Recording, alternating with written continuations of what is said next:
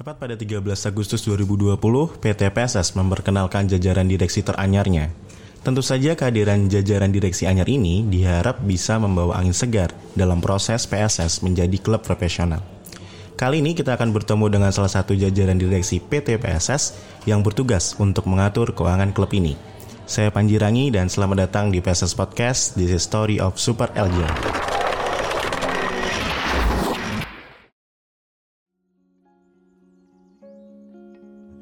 Selamat siang, selamat sore lebih tepatnya ya Pak Andi. Ya, selamat sore. Dan Pak Andi, ya, boleh dong memperkenalkan kepada teman-teman di rumah, teman-teman Sleman fans mungkin masih agak asing nih dengan sosoknya Pak Andi nih. ah, ya, ya. Terima kasih sebelumnya. Nama saya Andi Wardana Putra. Eh, saya memang bukan orang sepak bola sih sebenarnya, makanya pada masih asing mungkin. Tapi eh, saya memang background saya di keuangan, terutama saya background saya memang di keuangan. Tepatnya saya sebenarnya investment banker, gitu. Eh, ya mungkin udah 25 tahunan kira-kira jadi investment banker dan kebetulan diminta untuk eh, membesarkan PSS gitu. Oke. Nah, tapi se selama 25 tahun eh, berpengalaman di keuangan gitu ya, Pak. Ya. Em, apakah Pak Andi sebenarnya juga di luar itu eh, juga menyukai sepak bola nih? Sepak bola saya mengikuti sih ya, tapi tidak terlalu detail banget ya. Saya eh, suka beberapa olahraga ya, ya sepak bola, bulu tangkis, tenis gitu. Tapi spesifik sih nggak terlalu sebenarnya gitu. Nah, ini Pak, kalau untuk eh, mengetahui PSS gitu sebelum bergabung ya, Ya, sebelum ya. bergabung mungkin sempat membaca atau eh, melihat berita mengenai PSS gitu. Apa yang eh, di bayangannya Pak Andi pertama kali tuh dengar nama PSS? Ya, PSS dalam bayangan saya dulu ya, PSS itu suatu klub sepak bola yang cukup unik sih kalau menurut saya ya. Maksudnya secara prestasi nggak jelek gitu ya, cukup bagus. Tapi eh, lingkungan sekitarnya itu menurut saya sih luar biasa PSS ya. Maksudnya keluarga besar PSS itu menurut saya sangat luar biasa. Itu satu sesuatu yang membedakan dengan klub lain gitu. Nah, ini Pak Andi. Ya. Eh, ceritain sedikit dong awal mula bisa bergabung gitu atau ketertarikan bergabung ke PSS tuh karena apa sih? Ya, ya kebetulan eh, owner baru dari PSS kebetulan memang ya kebetulan sama sama saya di bidang eh, keuangan investment banker. Nah beliau panggil saya dia bilang, di kamu mau nggak kalau saya kasih tanggung jawab untuk besarin PSS gitu. Saya tadinya kaget juga, nah, sepak bola. Oke, saya coba pelajari satu beberapa hari. Tapi menurut saya itu suatu tantangan yang yang menarik gitu. Karena PSS sendiri ya eh, itu saya bilang tadi unik ya. Jadi mungkin ini suatu apa ya, istilahnya mungkin mutiara yang belum diasah lah gitu ya. Jadi ini sangat punya eh, potensi untuk kita kembangkan gitu. Dan berarti memang jadi eh, tantangan baru untuk Pak Andi Ya. bergabung bersama PSS dan mengembangkan membawa lebih baik lagi dari sisi keuangannya klub ini gitu. Ya. Nah untuk eh, akhir-akhir ini kan atau kondisi terakhir memang eh, pandemi kemudian tidak ada kompetisi seperti itu ya Pak ya. Ya. Lalu untuk kegiatan yang dilakukan oleh jajaran direksi PT PSS seperti itu apa aja sih nih? Mungkin kan teman-teman di rumah eh, pada bingung nih ngapain ya gitu. Ya, ya, oke. Eh, gini, gini. Eh, yang pertama bahwa kita berkaca pada pengalaman sebelumnya ya, bahwa dengan tidak ada dengan tidak adanya kompetisi itu eh, kelihatannya agak vakum gitu kan. Tapi di sisi lain kita melihat bahwa kita mau bahwa dengan ada atau tanpa adanya kompet- kompetisi kita mau PSS itu tetap hidup. Denyut nadinya tetap hidup gitu. Dan di sisi lain juga kita sedang ber- berbenah di berbagai aspek ya untuk supaya PSS bisa maju uh, di tingkat yang lebih tinggi hmm. gitu. Jadi uh, denyut nadi itu karena kita lihat bahwa sebenarnya keluarga besar PSS itu maksudnya nggak cuma klub sepak bolanya tapi juga lingkungan sekitarnya PSS itu sangat punya potensi yang kita bisa kembangkan.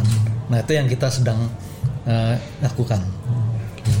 Nah kemudian nih Pak Andi, uh, waktu tanggal 13 Agustus 2020 uh, ya. ketika pertama kali dikenalkan itu sempat uh, Pak Andi berstatement gitu. Statementnya adalah kami yakin, kami sangat yakin PSS punya potensi yang baik antara jajaran di manajemen maupun pemain agar bisa membawa PSS lebih maju. Nah, pertanyaan saya nih Pak Andi, ya. potensi apa sih ya? Mungkin bisa dijelaskan lebih detail lagi nih. Potensi-potensi apa sih yang bisa digali lagi nih dari PSS? Ya, mungkin kalau dari sisi manajemen, hmm. menurut saya uh, skill daripada individual manajemen yang ada manajemen di PSS itu cukup bagus ya. Cuman mungkin kita sekarang samakan nih langkahnya Langkahnya samakan, kita sinergikan sehingga across uh, divisi ini semua kita bisa saling bersinergi untuk uh, membawa PSS ke arah yang lebih baik. Nah itu di sisi manajemennya gitu. Tapi tadi saya bilang bahwa PSS itu sebenarnya punya potensi yang besar di luar itu di keluarga besar PSS yang kita mhm. sebut ya.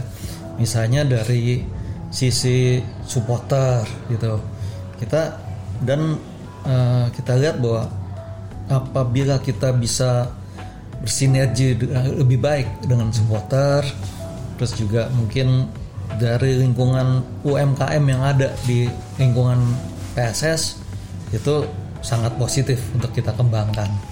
Nah, jadi kita mau supaya uh, value daripada PSS itu bisa mature gitu.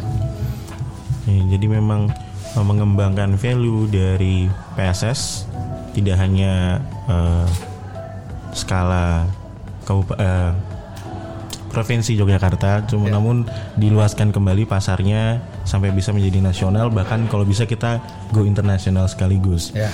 Nah, kalau tadi kan uh, kita sedikit berbicara secara umum gitu ya Pak Andi. Ya. Kalau sekarang saya ingin bertanya soal uh, ibaratnya peran yang dilakukan oleh Pak Andi gitu sebagai direktur keuangan. Mungkin bisa diceritakan apa sih tugasnya direktur keuangan tuh? Karena ya. kan mungkin banyak yang masih agak asing atau belum mengerti teman-teman di rumah. Ya, oke. Okay. Mungkin ada beberapa hal ya. Yang pertama mengenai kegiatan operasional. Itu yang pasti kita akan uh, mengatur uh, cash flow daripada perusahaan. Dan yang kedua kita mau mau uh, meyakinkan bahwa PSS itu uh, kelangsungan hidup PSS itu bisa berjalan lancar.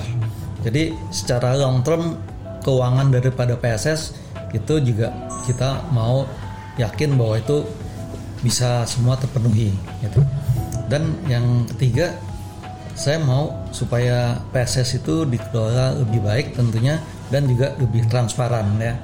Jadi uh, tim manajemen nggak cuman segelintir saja yang yang tahu tapi juga secara manajemen kita tahu gitu. Bagaimana ini klub ini dikelola ya. Dan uh, yang berikutnya next itu adalah uh, kita mau make sure bahwa value yang ada daripada PSS itu bisa kita kembangkan sehingga bisa optimal. Ya. Seperti itu jadi gitu ya man. Tadi ada beberapa uh, peran yang dilakukan oleh direktur keuangan dan kalau untuk direktur keuangannya profesi ini ya, ya. Uh, Pak di sebuah klub sepak bola itu uh, seberapa penting sih sebenarnya Pak? Ya sebenarnya sih uh, cukup penting ya hmm. karena ujung-ujungnya semuanya uang hmm. sih basically. Tapi uh, apa tadi uh, peran daripada direktur keuangan yang pertama harus benar-benar menjaga kelangsungan cash flow daripada uh, klub ya apalagi di musim pandemi ini di mana hmm. semua uh, kegiatan kompetisi tidak hmm. jalan semua kita kan harus uh, berpikir bagaimana supaya kita tetap survive atau hmm. bahkan kita tetap bisa melangkah lebih baik hmm. gitu jadi yang pertama kita harus meyakinkan bahwa cash flow itu tetap jaga dan kita gimana caranya kita bisa mengembangkan lebih baik ke depannya. Oke, jadi seperti itu man dan uh, aku pribadi juga berharapnya kita tidak akan mengalami keberangkutan ya. karena uh, walaupun itu masih sangat jauh karena baru dimulai uh, ya. program kerja dari PT PNSS seperti itu cuma itu juga jadi salah satu bagian dari uh, tanggung jawab ya. uh, dari Pak Andi sebagai direktur keuangan ya. nah yang gak kalah pentingnya juga dari tadi kan kita ngobrol nih Pak biar ya. agak lebih kalem dikit monggo Pak kita minum dulu ya siap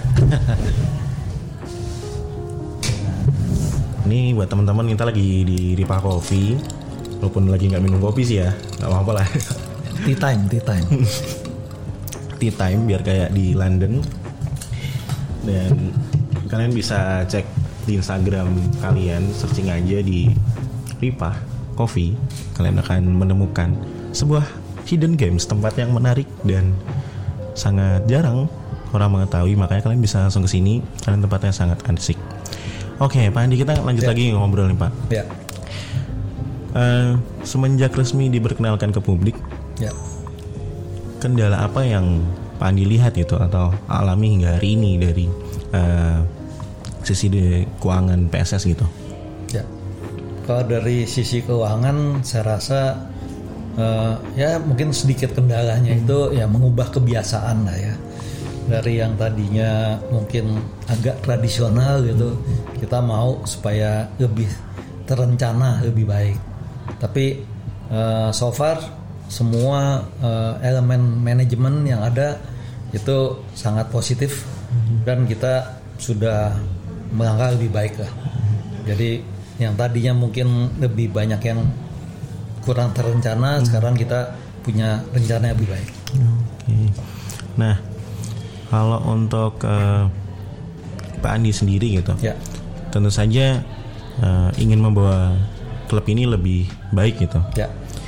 Dan untuk programnya gitu, ya. program apa nih yang akan dilakukan gitu? Dan mungkin ada sesuatu yang baru, mungkin bisa di sedikit spill the tea.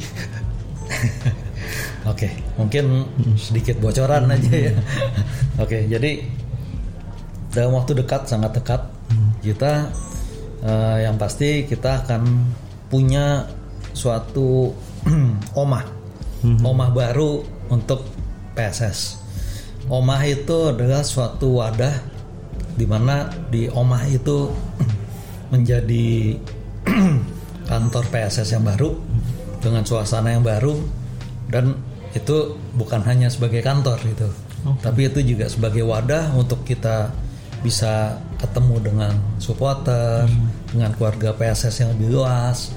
Kita punya tempat di situ, kita bisa punya uh, merchandise store yang hmm. lebih baik, lebih representatif dan kita bisa berkolaborasi lebih baik dengan uh, vendor dan juga di situ mungkin kita ada cafe hmm. gitu dan mungkin yang berbau berhubungan dengan sepak bola juga. Hmm. Di situ mungkin kita juga akan gandeng UMKM UMKM kita kita akan kerjasama, kita akan kembangkan bersama hmm. dan juga uh, ya kita rencananya kita akan buat mini soccer oh, okay. di di omah kita yang baru. Jadi saya harap nah kita bisa bertemu lebih intensif lagi hmm. ke depannya kita bisa lebih berkolaborasi lebih baik dengan seluruh keluarga besar PSS di omah kita yang baru. Oke, seperti itu man. Jadi bro, man ada di rumah anyar. Dan semoga uh, semuanya berjalan lancar Pak Andi. Ya. Uh, karena dalam waktu sangat dekat ada sebuah rumah yang berisikan banyak hal seperti yang sudah disebutkan oleh Pak Andi tadi dan ini akan menjadi pertanyaan terakhir saya untuk menutup podcast yeah. kita kali ini Pak Andi. Yeah. Untuk seorang Direktur Keuangan PT PSS Pak Andi Wardana Putra nih bekerja arti bekerja untuk se, untuk PS PSS Sleman itu apa? Oke, okay. mungkin hmm, dalam bayangan saya saya yakin ya saya sangat yakin bahwa saya itu bekerja untuk PSS kalau saya berhasil melakukan turnaround daripada PSS. Maksudnya dari PSS yang tadinya tradisional menjadi PSS yang lebih maju, lebih profesional sehingga uh, lebih eksis ya PSS itu nggak hanya di di tingkat lokal kita berharap kita juga menjadi suatu klub yang yang terdepan hmm. di Indonesia dan kita bisa lebih baik lah. Amin. Ya mudah-mudahan minta dukungannya semuanya. baik Pandi, tentu saja apa pun itu uh, ketika sudah positif untuk Super Elang Jawa pasti seluruh elemen ataupun juga keluarga dari PSS akan saling mendukung satu sama lain dan ditunggu uh, program-program kerjanya untuk Pak Andi dan seluruh jajaran direksi PT PSS dan terima kasih atas waktunya Pak Andi terima kasih dan terima kasih juga untuk Sleman fans di mana pun kalian berada yang sudah menyaksikan episode kali ini dan semoga uh, kalian bisa terus mengawal dan mengawasi bagaimana uh, klub ini bergerak menjadi lebih profesional dari hari ke hari. Saya Panji Rani, ini dia PSS Podcast, Story of Super Elja. Ciao.